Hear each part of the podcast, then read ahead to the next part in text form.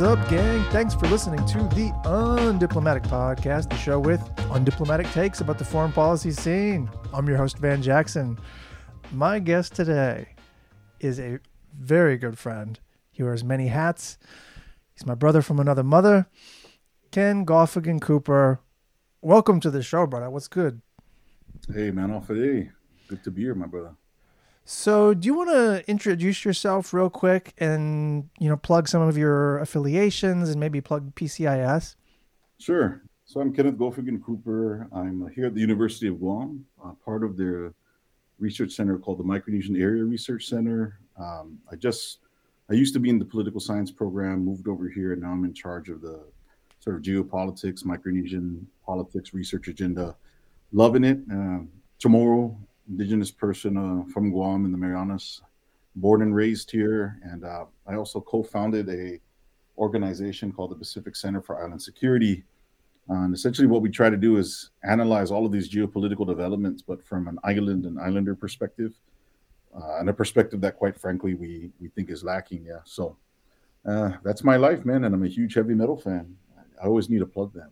Nice, I respect that. Yeah, so the for people who don't know, you know, PCIS and Ken himself even is like I mean, they're at you're at the intersection of defense strategy and the Pacific, like you said, kind of from an islander perspective, but you're also fluent in the defense stuff in a way that makes you able to kind of have a conversation and to critique what you know the Pentagon does, what various militaries do, and their their imaginations about the Pacific. But unlike everybody who does defense strategy stuff, you're one of the few. I mean, I could count on fucking one hand who knows the Pacific, who is the Pacific. You know, and and that's a rare rare thing, um, and that's one of the reasons why it was so important to get you on this is going to be an unusual episode because we're kind of riffing off the cuff about many things, whatever you want to talk about, frankly, but um, especially Guam, the non-sovereign Pacific, which is crucially yeah. crucially important term. You know, uh, militarism, warfighting strategy, how all this stuff concatenates, intersects. But for people who don't know, you know, I recently spoke at a track two dialogue in Fiji. Shout out to University of the South Pacific, and it was about geopolitics and security of the Pacific. It was kind of a mind blowing trip for me in certain ways, and right. the the dialogue brought together this really important concentration of of critical voices. Ken was chief among them. Ken was at this event, and we ended up shooting the shit for like three straight days, walking and talking and plotting for hours. Getting yeah, getting lost and sweaty for hours. And uh, I want to talk to you about that, Ken, at some point in the episode, like reflections on the the Fiji track two, and you know what what you had to say to the group and all that. But maybe it's good to start with some Guam shit right up front. Yeah, yeah. Introductory stuff, you know. What's what what is what is some of the political history and context that you could give us to kind of set us up? I'll just go on and you can stop me whenever, man. I yeah, mean, yeah. Guam, so you know, the indigenous people, uh, my people were Chamorros, um, the Chamorro people. Um, you know, we're we're an Austronesian people, and essentially we had our own livelihoods and society, and then the Spanish came, and really, you know, even though the Spanish visited with Magellan, you know, uh, shout out to your people for for killing him, by the way. You know, so, for people who don't know, I'm half Filipino. so shout out, man. They came pretty much Catholicized, Christianized, and we went through a pretty uh, interesting period where this was the first encounter with the colonizer, and then you know, Spanish American War happens. We transition. Uh, we become under the U.S. Navy. And pretty much at that time, bro, there was only a naval governor, right? So whoever was like mm. the highest ranking officer in the United States Navy that was there in Guam ran Guam like a ship. And it was filled with all these executive orders. I'll give you one example. There was this one governor who like forbade whistling in certain areas of Guam. And, you know, uh, they would ban religious processions. And so whatever they were up to, yeah. they rotated every two years, but some stayed a little bit longer. Um, so we were from the Spanish to the Americans, and then during World War II, four hours after Pearl Harbor was bombed, uh, Guam was bombed, right, and eventually invaded and taken. And so the Japanese um, military was here for almost roughly three years until the United States defeated them, took Guam back, and we've been sort of under um, the American flag again since that period. So post World War II, uh, we're uh, unincorporated territory of the United States, which is a term that most people have no idea what it is. You know, a lot of people in Guam don't even know what it is. You know, it's a very complex thing. There are a bunch of us. Um, you know, U.S. Virgin Islands, um, American Samoa, and then of course you have Puerto Rico and the Commonwealth of the Northern Mariana Islands. Uh, maybe a little bit different in some aspects, but quite frankly, being an unincorporated territory in the global context just means we're a modern day colony, man. I mean, that's just the reality. Um, let's see. So, when did Chamorro have, get U.S. citizenship? We really see the blanket through the Organic Act of Guam in 1950 uh, which set up the local government as well. So the government of Guam was created in 1950 by legislation, essentially. The Congress passed this Organic Act, which structured the modern government of Guam. So uh, our government is still dictated by the Organic Act of Guam today, mm. even though there have been amendments over time. But you know, we don't um, we don't have any electors in the electoral college. We don't have any representation in the Senate. We only have a non-voting representative in the House, mm. and um, there's this small part of the, Con- the U.S. Constitution called the Territorial Clause, and that's the only real part you're going to find the word territory. Uh, and so essentially, we're under the plenary power of the United States Congress. And so that's our basic relationship to the United States from a political level. But, you know, we're also roughly 27% of our land, and we're a 212 square mile island.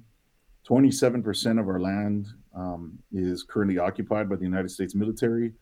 Uh, we can go into the military stuff a little later if you yeah, like, but yeah. quite frankly, you can't divorce the political status of Guam with the fact that Guam um, is heavily militarized. We have three main the, the Air Force, Andersen Air Force Base up in the north. You have Naval Base Guam, uh, mainly in the south. And then you have the newest sort of Marine Corps base that has been activated since the 50s called Camp Blaz here in Guam. So for 212 square miles, man, that's that's quite a lot of military yeah, yeah. And you have to think no sovereign nation would sign over a third of their fucking land to a foreign military. You know, that is a like a condition of possibility to occupy that much space right. is Guam's lack of self-determination, right? And then Camp Blaz, the new Marine, like the firing range complex and the new Marine presence that's surging, that is on the back end, basically, of a deal between the U.S. and Japan that goes back to right. the Bush administration. So it's, yeah. you know, the, the Bush administration sought to alleviate some of the pressures of American military presence in Japan because they didn't want to strain the alliance. And, you know, the Japanese people are like, these GIs are, you know, raping our women and having military accidents and all kinds of, you know, causing causing ruckus and so the it's like civil society, especially in Okinawa, wants to get troops out or at least you know minimized. So the Bush administration pushes, uh, uh, or makes an agreement with Japan to push some of these troops, the Marines, to Guam as a way to alleviate the burden of being in alliance with the United States. In American policymaker mind, those are all just the facts, and it's like, well, that's reasonable. We're we're ta- we're listening to our allies or whatever the fuck, right. right? But like when you think about what that really means, it means that America is trading against again the non-sovereignty of Guam to alleviate the pressures of a country that does have sovereignty. You know what I mean? Right. We're the, we're the bargaining chip. We're the fallback position, and so, you know, th- that's really our current it seems like our predetermined destiny from the United States perspective, right? Is like I remember reading reading this one quote.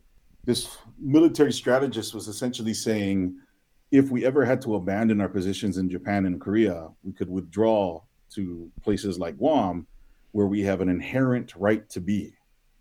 I, I, I like that inherent right to be, and so you know that's such a just a sanitized version of like how Guam was acquired.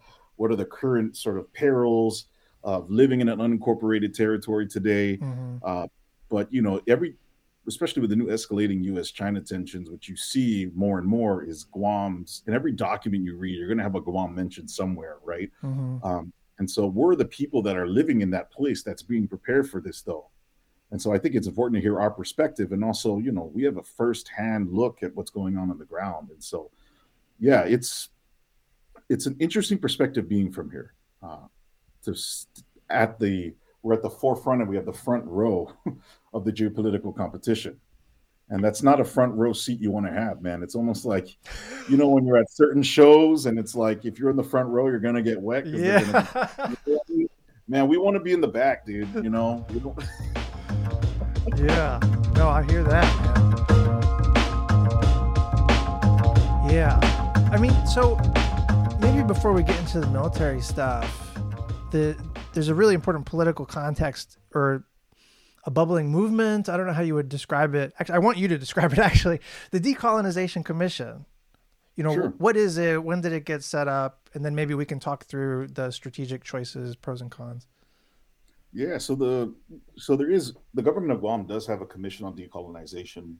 Uh, I'm a voting board member currently right now but it's not a new thing. It's new in name. Mm-hmm. So the Commission on Decolonization started in 1997, but there were iterations before that. It used to be called the Commission on Self Determination, but there were the legislation in the, the legislature in the 70s also had um, political status commissions. So I think the overarching point is that even after Chamorros received citizenship in 1950, uh, received civilian government no longer under the Navy, that still didn't satisfy you know our aspirations for self-government. We we understood even after that. We fought for a long time to get us citizenship because we believed that it would help protect us against some of the excesses of the navy. Yeah it wasn't just on offer. It was something you guys pushed for.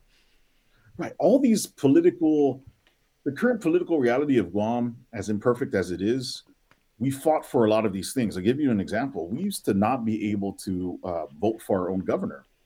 Even after we had civilian government, the governor was appointed, right? Um, and so we had to fight, we struggled, and eventually we got elective governorship. That's one example. We fought to get a non-voting house, uh, non-voting House of Representatives delegate, right? We're not considered a, they're not considered representatives; they're called delegates. Yeah. Um, and so Marjorie Taylor are, Greene doesn't let you forget it. yeah, that's right. Yeah, uh, my favorite. um, but yeah, man. So you know, we've we have a long history of political struggle. Chamorros have not been complacent, have not been silent in understanding that there are inequities and inequalities, that there are we deserve better. Um, so that iteration, after we got civilian government, you know, we had constitutional conventions, but then the real question was, why should we have a constitution if we haven't settled our political status? Mm-hmm. So political status sort of took the train, and we've been riding that train. Um, and so currently, in 2024, you know, the Commission on Decolonization, we're trying to work with the legislature. Well, the legislate, leg, primarily the legislature's job is to craft a new new bill uh, because we actually got struck down by by the United States legal system for saying that uh, native inhabitant only vote for Guam's self determination plebiscite was essentially racist. Um, and so that's the sort of rhetoric we're also dealing with. You know, we're people who have been dispossessed, we're people who have never chosen our political destiny. Yet when we try to, um, you know, say that those who suffered the harms of colonialism should be the ones that choose the future political destiny of Guam, mm-hmm. we're called racist. National interest says we're the Jim Crow of the Pacific. And so we're just dealing with all of these permeating, you know, all these layers that are permeating into personal lives. And so it's a, it's a really fundamental issue. But, but yeah, the surge of the surge of you know U.S. troops like adding thousands more in a small already small population over time m- migrants basically through the military plus you know, native citizens moving out or moving into the continental U.S.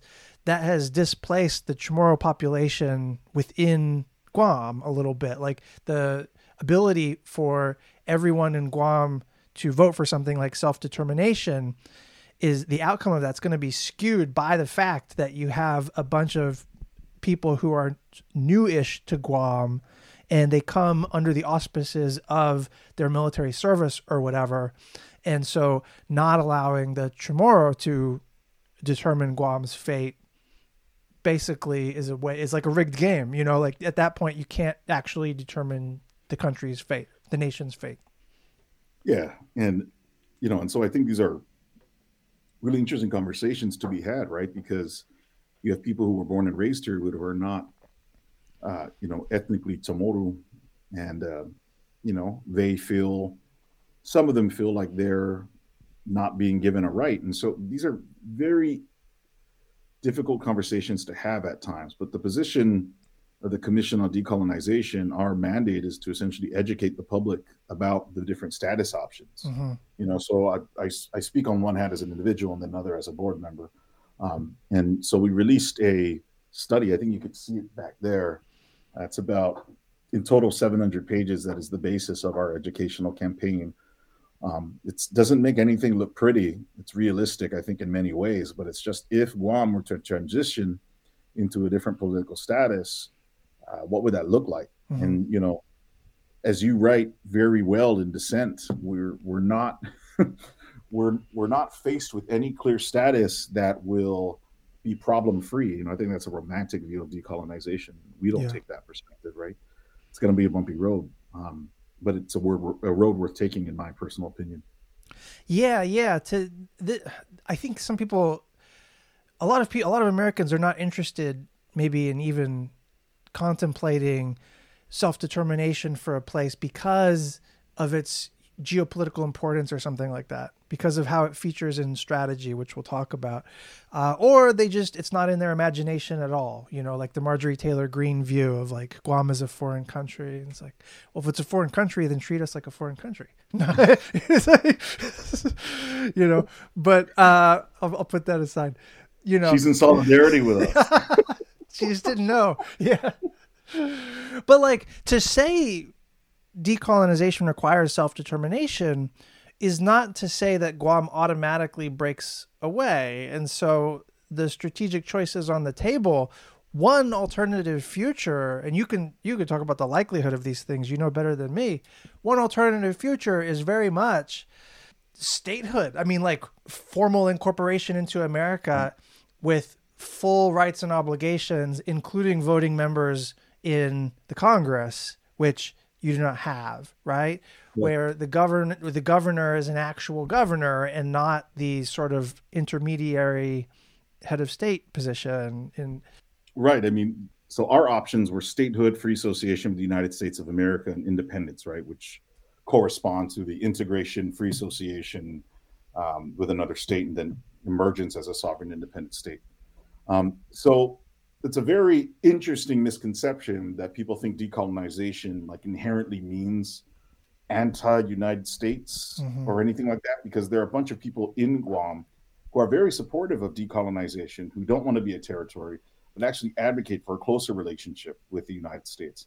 Whether or not that's feasible, well, Guam is rather smaller geographically. Population is only about, you know, roughly around 160,000, and so it will take some convincing.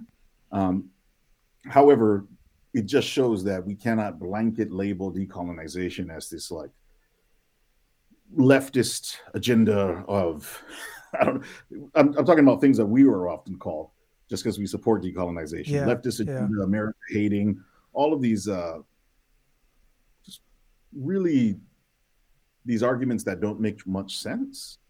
You know what I mean? So we live in this really uh perverted landscape here in Guam, I think. Sometimes logic goes to die um, and I say that quite strongly. And, you know, um, it's like if you support, if you don't support the US military taking land, then do you hate my brother who's in the military? You know, like just people can make these logical stretches. And it's like, nah, I got family in the military, but it's like, come on, man. Like we don't have to go to these extremes. Yeah. Right. So that's, that's a, that's another layer um, to discuss, right? Is really people in Guam themselves right? My own people, we're also divided on whether or not decolonization is a good thing. We're also divided on whether we should oppose militarization and militarism. And I think that's the more interesting question there, right? So we're not like a, if we voted tomorrow, it's not like 98% of the people are going to come out strongly in one way or the other, mm-hmm. right? So I think our own internal um, disagreement adds another layer of complication to this whole process, man. Yeah, I mean, I I suppose we've hit the point, but to talk of decolonization in Guam is not this it's not remotely the same thing as what we mean when we talk about like decolonizing a syllabus or something you know like those are i don't want to like treat those things as trivial but like there's kind of way that decolonization figures in discourses in academia which is fine but controversial and it's not material for the most part and with guam it's material and existential and and literal mm. it's literally right.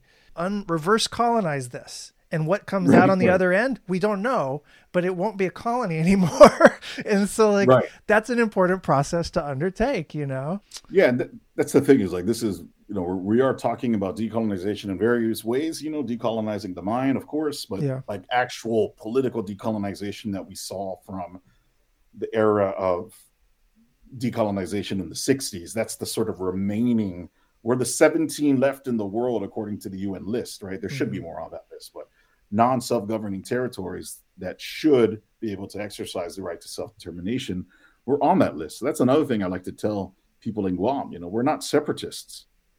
We can't yeah. separate from something that we're not actually a part of, right? Because the per the insular cases, unincorporated territories belong to but are not an integral part of the United States. So, you know, that that's where we lie. Um, yeah. and yeah, man. Well, anytime the Secretary of the fucking Interior has massive influence over your fate, something's wrong. I mean, that's not the Secretary of the Interior shouldn't have fucking like any power except over like forests or you know like parks or something. The idea yeah, that under the uh, insular yeah. affairs yeah. under Interior, you're right. Yeah. Okay, so you just got back from Palau. Are you yep. able to talk about that trip at all? Like what what you sort of fact found on the ground or your research? Yeah, so I mean, I think it was. So there's a lot of interesting stuff going on in Palau, and there, there may be better people to talk to about this, but you know, just in general, what we're seeing is Palau.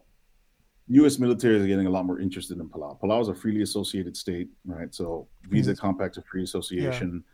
There are there are articles within that that allow for U.S. use of land and water, right? So, but because of the renewed geopolitical resurgence that we're seeing in the region, we see that Micronesia is becoming important again. So, they're building a, a TACMOR radar radar system. That's the plan right now.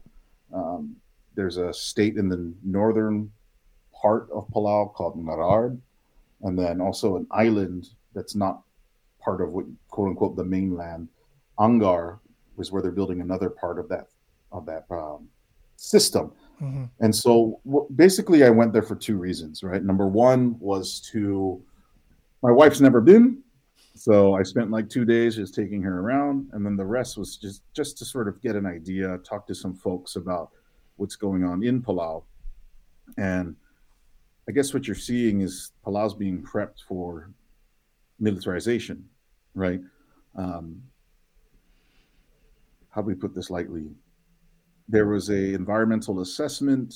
A lot of Palauans believe that the environmental assessment for the site in Ngaraard was heavily lacking, right? Um, and that it needed more stringency. I don't even know that's a word, man, but stringency. I'll say stringency, and it, it needed to be more rigorous in its environmental assessment was right was lacking was weak yeah was weak right but in angaur they're already clearing right they're clearing land and they're clearing um, you know forest essentially a jungle however you want to call it in order to make way for this system and so the the governor of angaur actually sued um, I believe the Palau government and the United States government. There was a technicality that was the latest I know, um, in which they because of that technicality, the, the lawsuit is in this very interesting place.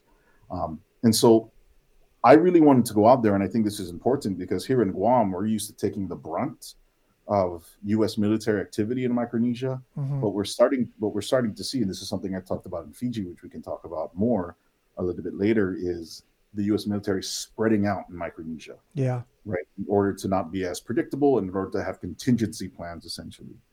So, um, you know, I, I talked to various folks, none which I'm going to name, um, but there is a sense from certain individuals that there are overlapping interests at play here, right? Sort of the, and uh, I'll stop it there. I mean, we can talk about it uh, offline sometime, but yeah, I need a. Yeah, no, no, I understand. You're you're in a, a funny position because you're actually interacting with with policymakers and politicos there and stuff. So Micronesia, Ken is referring to Micronesia. He's talking about the region Micronesia within the Pacific Islands, right? And Federated States of Micronesia, FSM, is one semi-sovereign, freely associated country within Micronesia. Micronesia. Yeah. yeah. So Guam is part of Micronesia, but there's also right. an FSM. We're talking about a, a region, not a country.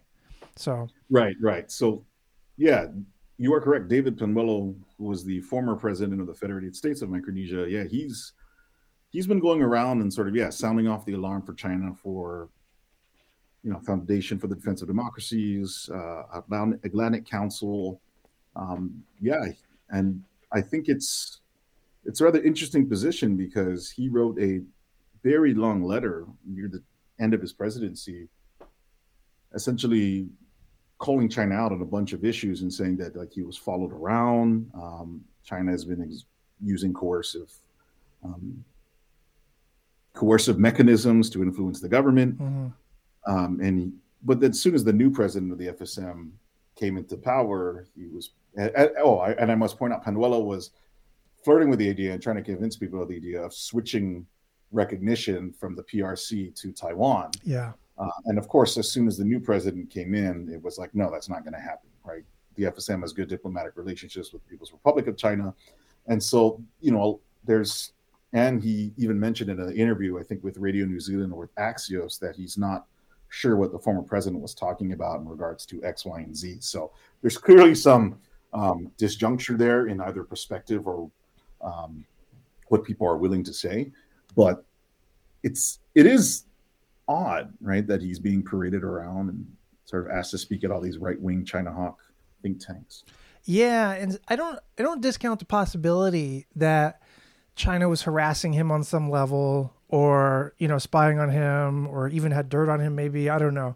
But like all of those things could be sort of true and it could be true too that you know China wants to carve out some exclusive economic zone, you know, in in some part of the country. All, all that could be true, and yet Panuelo, the former president's sort of alarmism could be like way way way overstated. Like in the letter that he wrote at the end of his presidency that he's been parading around he talks about China being like an inevitable war an inevitable war if the Congress doesn't pass the uh, updated negotiation to the Compact of Free Association, which is like a really small amount of money, but it's a huge amount of money to FSM. The country, yeah. Yeah. Like it's the difference be- for the country between like bankruptcy and solvency, you know? And, but yeah. that's a problem, man. You know, it's like, because then, you know, these are agreements, these funding negoti- renegotiations of the economic provisions because what if the geopolitical picture looks different let's say like 60 years down the line let's just play with this hypothetical yeah yeah right then we're you know the problem with that is that you're putting all this discursive weight into saying fund these economic provisions because of the geopolitical threat. But what happens if that geopolitical threat sort of shifts? Does that mean that never mind don't fund it in the future? You know what i'm trying to say? Like these are agreements between the united states and these these three countries. And so this is needs to be said to the listeners, you know, with the compacts of free association, even if the United States decides not to fund, you know, the economic provisions, not to renew the economic provisions, the sort of United States control right, uh, um, and strategic denial, uh, controlling of defense, that still remains. That's an in perpetuity, right? Of course, they can terminate the compact, but this is not the entire compact being re- renegotiated. And so, my largest problem is like maybe at this moment, it's like, oh, this is our chance, right? Mm-hmm. This is the rhetorical tool that we have to use China, China, China. But like, let's just say for any reason down the line, the picture looks different. You're going to have to what? Like, what is your, how do you convince the United States Congress to fund a new econ- economic uh, package if the geopolitical picture looks different? I think this is an agreement between the United States and these three countries, and out of respect for that agreement, that these economic provisions should be funded. I think that is the bottom line, right? It's about the United States is calling them their, you know, very close partners. Some have even went so far to say like part of the homeland.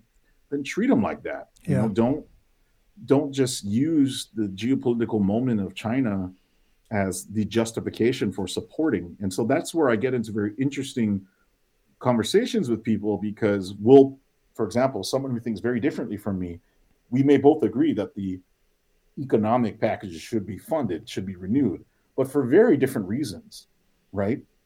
I'm coming at it from a hey, this is part of the integrity of this relationship, and they're coming from it from like if we don't do this, then China gets a loophole into it. Mm-hmm. So just where does that lead in the future? And I think those sort of questions matter when we're talking about the future of Micronesia, man. And you know, so that's that's how I feel about the way that Panuelo is being paraded around.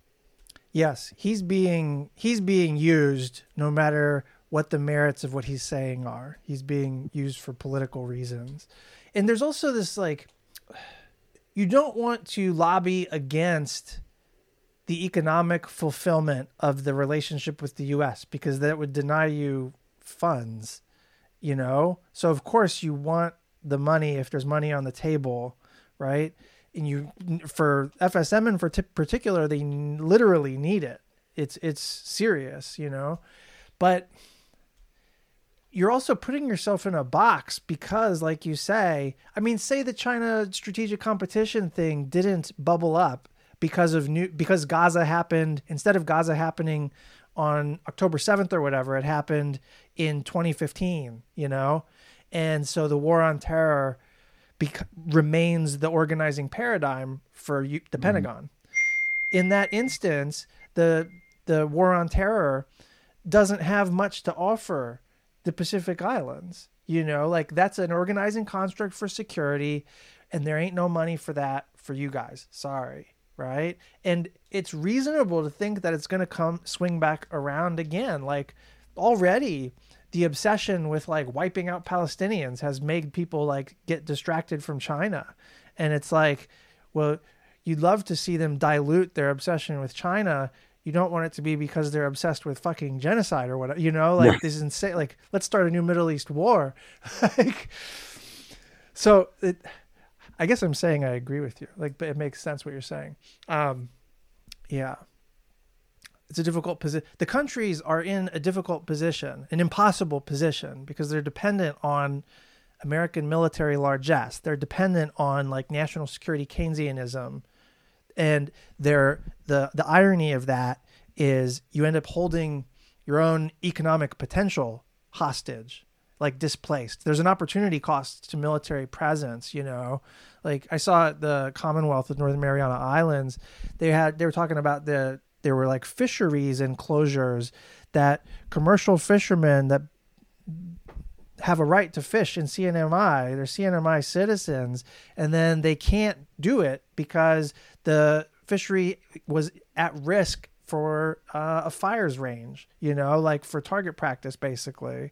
And when you have that kind of uh, trade off happening between like economic livelihoods and military use or military training or whatever, it's it's a microcosm or a case study of how the presence itself or the expansion of the presence forces economic constraints on your situation, even though when you're looking at a a, a budget sheet or whatever, maybe you don't see it. You know, the way you talk about it, maybe it's not present.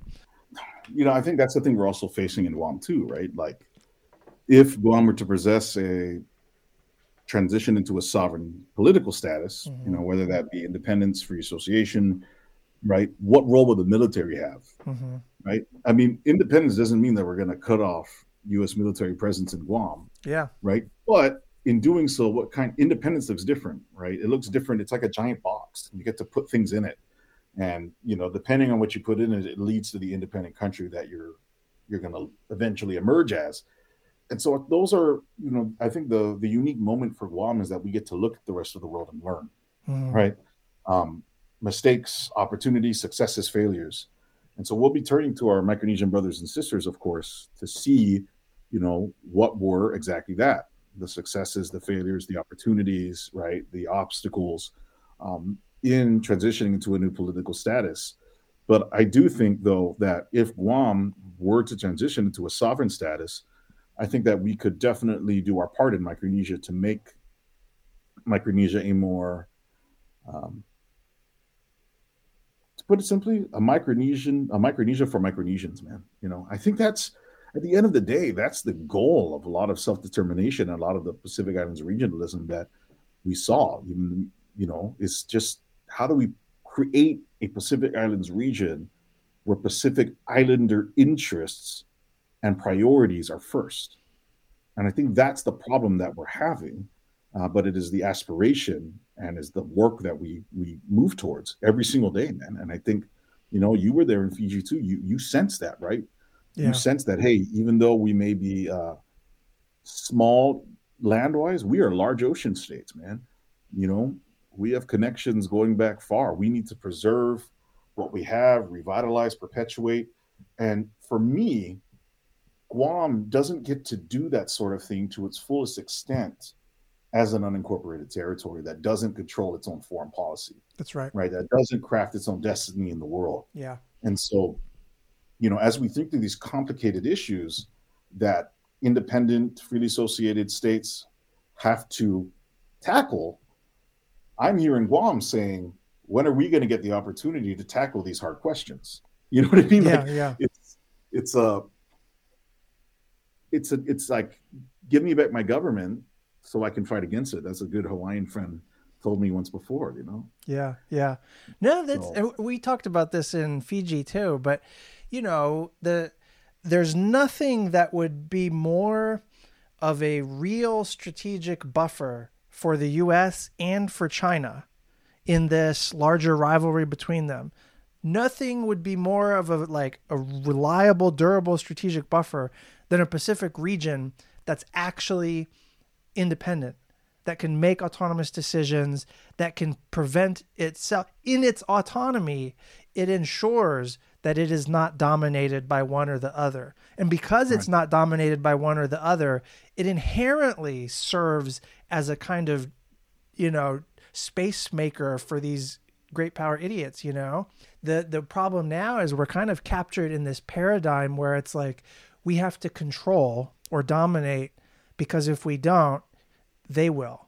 And right. we'll, we'll call it denial or whatever, but it's going to be domination straight up. It's overmatch, you know. it's it's more missiles, more bases. Um, right, more missiles, more bases, more places. Right? Ah, bases so let's talk places. about this bases, places, baby.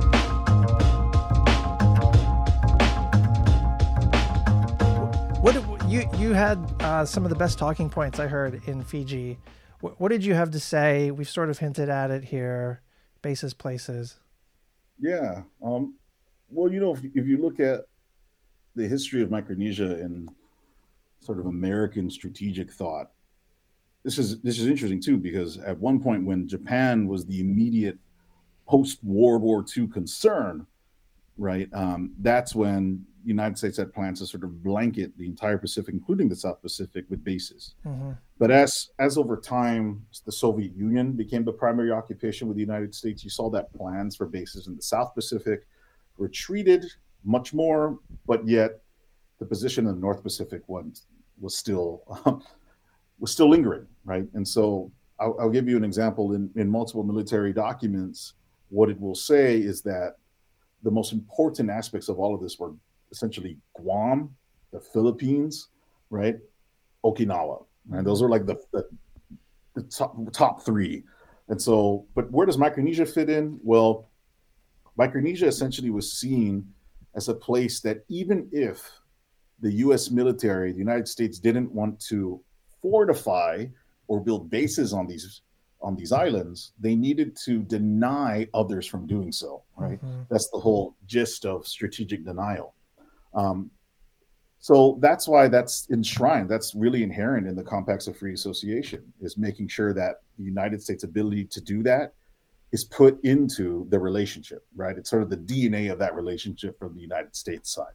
And um, for the three countries, well, they get essentially, you know, travel, visa-free travel into the United States where they could live, right? They're getting these these funds, um, but the United States controls their defense, right? And so that's that's the DNA of that relationship. Um, for the longest time, there weren't many military installations, sans Kwajalein in the Marshall Islands, but we're starting to see is the U.S. military operate more and more into something that you know we in the Pacific Center for Island Security just call D2, right? Distributed and dispersed, uh, distributed and dispersed operating concept. Um, this is all the military services basically have some version of this. Yeah, I mean, you know, the Air Force is is uh, agile combat employment, and then each each service has their own sort of name for essentially a very similar theme of distributing locations, right? Uh, uh, distributing capabilities, distrib- distributing materials across a larger swath of locations to complicate the sort of enemy's targeting to mm-hmm. make it less predictable. Um, and so that's why before in Guam we used to have continuous bomber presence. Now it's called, you know, agile combat employment. And so what we what we're having here is that Micronesia is getting used for that purpose, right? So if anyone who's been following this news will see that the military likes is really talking about Tinian and sort of this reclamation. That's the frame that they're using now. They're just reclaiming places that they've used before, right? In Peleliu and Palau, reclaiming the the airstrip. In Tinian, reclaiming. CNMI, um, yeah.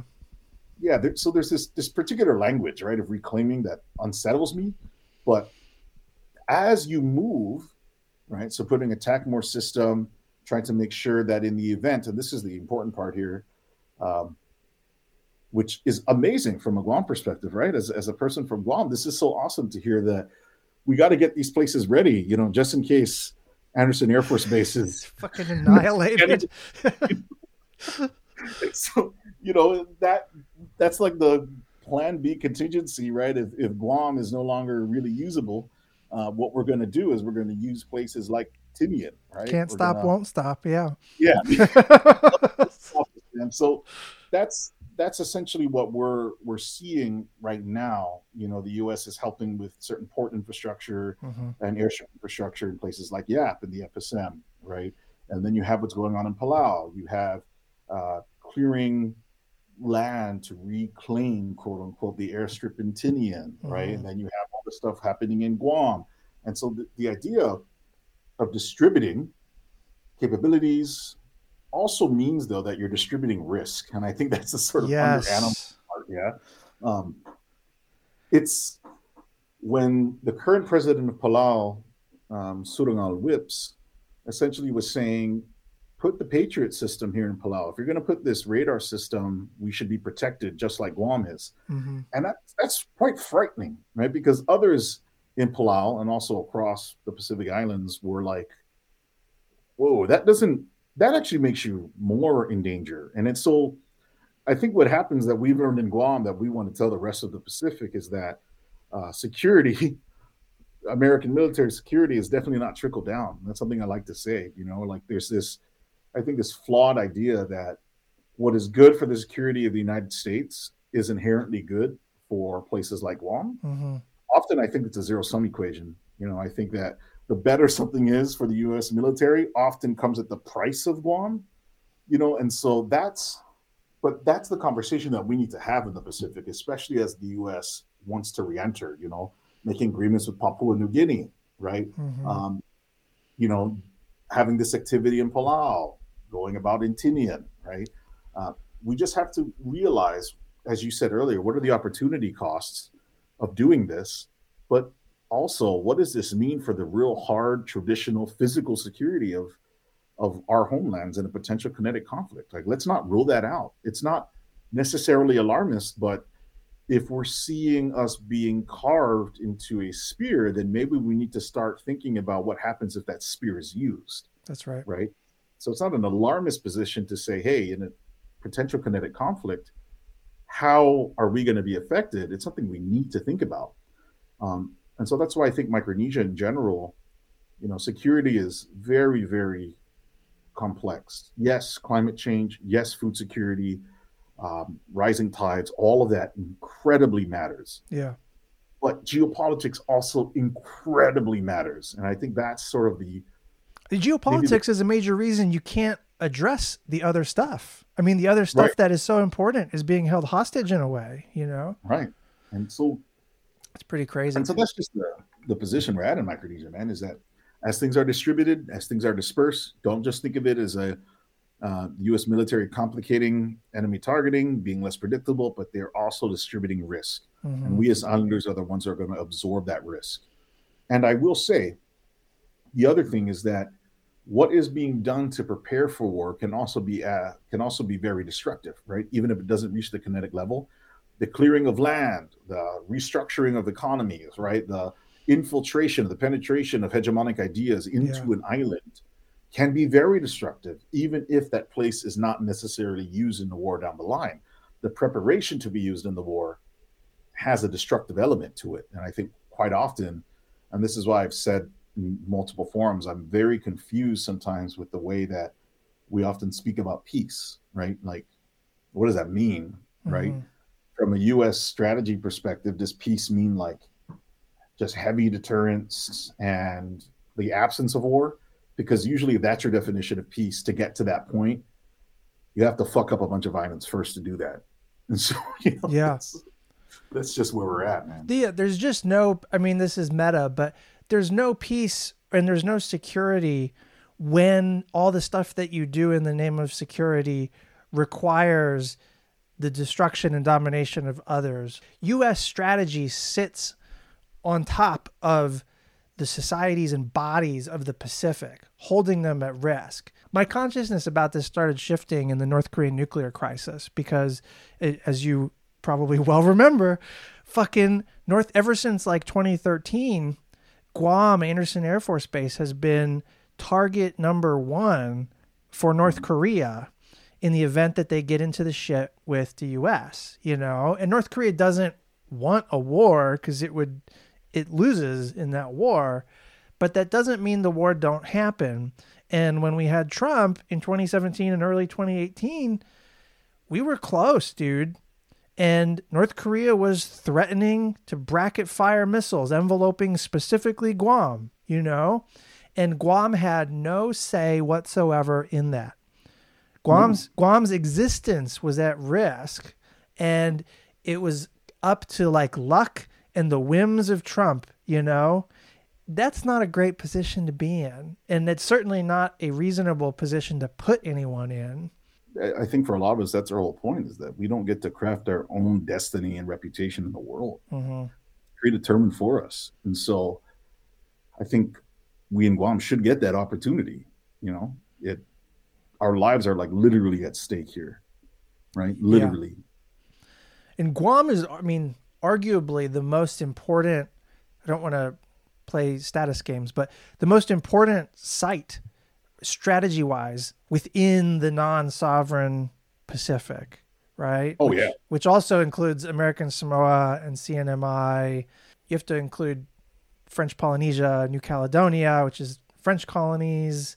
And then you have like the semi sovereign, you know, freely associated states. It's like they're, they're nations at home, but not not when it comes to foreign policy. The power of that label, non sovereign Pacific, to make us like recognize that these are not just like individual insular case legal bureaucratic th- one offs, but like right.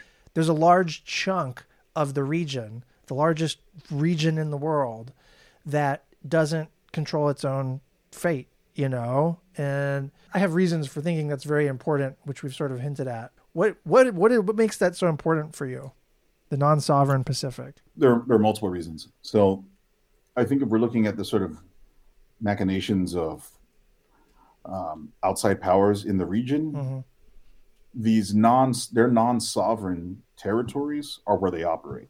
Yeah. Right, is, is where they get a lot of their agenda, and so you know it, it allows a particular identity too for these for these countries, right? I mean, the United States will say that it has, you know, not, not only that it is a Pacific power, right? As I can see the title of your book there, but also, you know, um, we have a right, we have a place in the Pacific Islands, and a lot of that, you know, the, the reference Hawaii, the the reference Guam, American Samoa, the Sea and so I think it does give certain powers this identity of feeling like they belong, mm-hmm. they should belong. That's one, but also, you know, if you look at France, for example, the importance of why France holds on to all of these territories, especially in the Pacific, is like their their EEZ would be close to nothing without their territories, yeah. right? So they they have like an economic interest to not let these places yeah, go nickel so concessions and stuff. Yeah, yeah, you know, I mean, New Caledonia, you got French Polynesia, you know, we have Guam, the CNMI, American Samoa. Um, not often included in the conversation, but you have like Rapa Nui, Easter Island, right, mm, which is a dependency of Chile. I think you have like Tokelau, which I got to admit, New Zealand uh, and Tokelau, there are like hierarchies of how severe this relationship is, to be quite honest. But yeah, there is Tokelau, um, and you know Pitcairn from the British. Um, you know, am, am I missing any? I, I mean, if if the Australia agreement goes through Tuvalu, like there's, you know, like there's the the Australian and New Zealand sort of hierarchical relationship to the Pacific is weird. I don't want to shit where I eat or whatever, but the, the, the, those two countries provide exclusionary defense of select nations within the Pacific, and the kind of like with the freely associated states model, it's kind of nuanced, but it is unquestionably exclusionary and hierarchical, you know? And it's maybe like softer or more benign or more mutually beneficial than some of America's arrangements, but it is not sovereign equality under international law. Like nobody's should be under nobody should be misunderstanding that part, you know. So like it's, you could make this non-sovereign Pacific quite quite large. Yeah, and I, and I think you know so there there are like layers to that. It's mm-hmm. like number one, I think the independent Pacific has a place in helping the non-sovereign Pacific mm-hmm. um, reach a political status that has a full measure of self-government. I think mm-hmm. that's clear, especially for those of us who, you know, there are sort of decolonization conversations. Um, but before reaching that point of like official political status change, how do we in the non-sovereign Pacific work together to have these conversations amongst each other? Right? Like, what is our role in the world? What is our role in the Pacific? I I often think that we don't talk to each other enough. You know, of course, there's the Anglophone Francophone divide, but there are easy ways to bridge that. Yeah. Just in general, like here we are in the Pacific, just sort of sitting here, not having, you know, not being even freely associated, not being independent. And I think for technical, scientific, cultural, we may have, you know, we're part of the region in identity way, but like what can we do to help boost the sort of joint foreign policy that was really a core characteristic of Pacific Islands regionalism for quite a while, you know? Mm-hmm. I still think there's unfinished work, and I think we can bring um, there's a lot of potential for us to bring to that table of joint foreign policy, joint diplomacy to tackle larger global issues affecting the Pacific Islands. But as of right now, you know, we're often viewed with suspicion and, and rightfully so, to be quite honest. You know, like who is actually controlling the agenda um, is something that we have to. Because they might view you as being a voice for the empire or something like that. Essentially, yeah. Essentially, we have to, and there there there are possibilities in which that can happen in another future. You yeah, know, yeah. Um, so we have to sort of prove to the Pacific that we want to interact with our own brothers and sisters to represent our interests first. So when I talk about it from a Guam perspective, like what is in Guam's interest?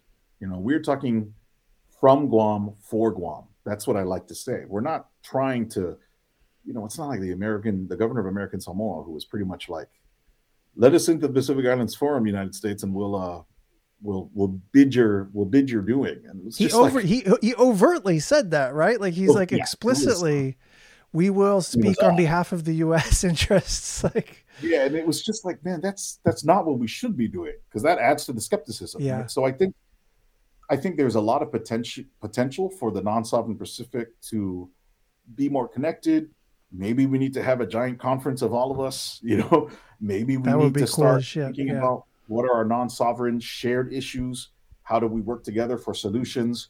Um, and that's something that I really want to work on now. And I think a lot of that has been percolating in my mind. But after Fiji, it was just sort of went to the forefront again of priority listing for me, man. And so um, that's the importance of it. Is like what happens if the non-sovereign Pacific gains sovereignty?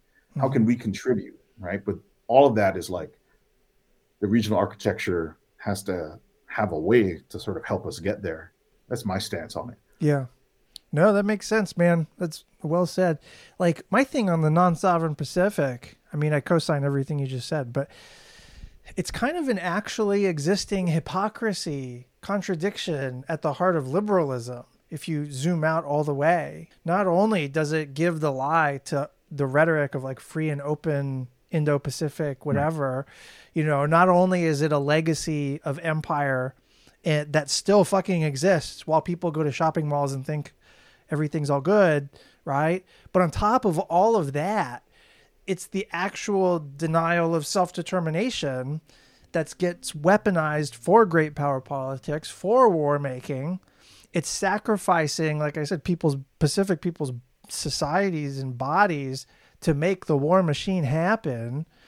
The death toll that is inherent to perpetuating U.S. primacy and perpetuating rivalries that's basically a losing proposition for democracy. But all that strategy stuff is dependent on perpetuating the denial of equality and democracy in real time, in peacetime, right now. You know, and only Absolutely. by only by addressing the non-sovereign Pacific's lack of freedom are we going to make the Pacific more secure. Only by addressing the lack of freedom are we going to be able to rein in and restrain out of control militarism that's taken over America's soul. There's a way in which I don't want to say like the Pacific unlocks the the universe, you know, but but kind of like if we if we're gonna like approach the Pacific as if we're it's just a sacrifice place, it's a zone that we sacrifice for our strategic interests. Everyone's gonna die. No one's gonna be secure. You know, we might as well hand the keys to Trump at that point. Like that's uh, yeah, really important, really important concept of or identification right. that there's a, a, common lack of sovereignty, even though the terms of the sovereignty are all sort of nuanced. You know, there's this uh, there's this academic named Peter Harris, and uh, he wrote a really good piece primarily based upon like Chagos, right, on the Chagosians, but really. Oh, I saw this. Uh, yeah yeah is the is is the rules based international order just selective rules applied in certain situations right it's is it organized yes, it yes it is correct sir correct so you know we're seeing that in guam man you know like free and open indo-pacific uh, protecting advancing a free and open indo-pacific a lot of that is predicated upon having guam be this like bastion of uh, stability and a contingency plan for the United States military, right? We have Guam is like the physical embodiment of deterrence. Guam is a logistical hub. Guam is a place that where you can assure allies, right? It, it adds to the credibility of the United States commitment to the Pacific by saying we are right nearby. And so there's a lot that Guam offers the United States that you're right is predicated upon Guam being a territory. Mm-hmm. Because while even if Guam were to be an independent country that had U.S. military relationships, that is different from being a non-sovereign, unincorporated territory. Yeah, because you don't have to play the Mother May I routine here in Guam, right? You don't have to gain consent in Guam, and so there was, for example, when um, there was this RAND report, and they were talking about where should we place like ground-based IRMs and they were like, "Oh, this, this would be the ideal." This location. is the next thing, yeah. Right. This is the, but if these places, Japan, they don't want to host it, well, we have Guam and we have we can invoke the compacts for the freely associated states, right? So like we're the perpetual fallback plan, man, um, and that's why we're so important. I always say that the importance of Guam lies in how like unimportant we are in many ways from like a global scale. You know, I'm trying to say like islands are often important because they're unimportant. It's the same why same reason why like places like uh, Kalama or Johnston Atoll get to just be deteriorated with chemical weapons, nuclear weapons, biological weapons in the past, and no one really says a word for the most part, right? Except for like Pacific Islanders at that time. It's it's sort of this island paradox. Our reason for existence in a lot of these sort of is serving as nodes in a uh, what Ruth Oldenziel calls this networked empire, right? Guam, Diego Garcia, like were these places where the U.S. doesn't have to go and like physically colonize and annex territory in larger places where there'll be headache, mm. they can do it from these nodes. And that's sort of the sad existence of islands in US strategic thought. Well, if there's I don't know if this is ending on a positive note, but this concept, the logic of distribution and dispersal, like spreading out, I, I'm I'm hoping, but not at all optimistic, that by spreading out that pain, it's more geography that's being held at risk of attack now, you know? And so it's not all just concentrated in Guam anymore. Hopefully, that can be a site in the same way that like capitalist exploitation, it's a global thing. And so global workers, in theory, could kind of unite to take control of their fates, you know? There's a way in which the security state spreading the pain across a larger expanse of the Pacific, maybe that's a basis for countries to wake up and be like, we're we're in this devil's bargain constantly, mm. and we need we need the, the hegemon declining as it is to come up with better fucking strategy than just setting us all on fire like this is not this is not good strategy you know? It's one we can debate about american the merits of american hegemony if it's being done competently but it's not. It's being done in a very sacrificial exclusionary way. Uh, and that's that's right. gonna yeah it's gonna end badly for all of us. So like hopefully dispersal provides a common point of reference for more nations and more peoples who are being held at risk you know I'm hoping, and you know, that's that's the the problem with it will just be the economics that are involved, right? Sort of like, oh, with us comes money, mm-hmm. comes jobs. Mm-hmm. Uh, even if empirically the, the evidence may be muddy, right? Yeah. That, that discourse is powerful. The way enough. they calculate this stuff makes it look a certain type of way. Yes, but but I I agree. There's never um, remaining hopeful, not in like a very I don't know, not in a like a I don't know the word I'm trying to say, but you know, not in like a naive way, but just right. saying like, hey, if things are determined the way they're determined right now, that's why I find uh, what is that Rebecca Solnit says, like hope in the dark. Mm-hmm. if funny, it's in the light, then it seems like we know where our fate is. So maybe there's some hope in the dark, man. yeah. All right, man. Um, I'll let you go. This has been awesome. A great education. Oh, yeah. Well, and we're obviously going to be in touch.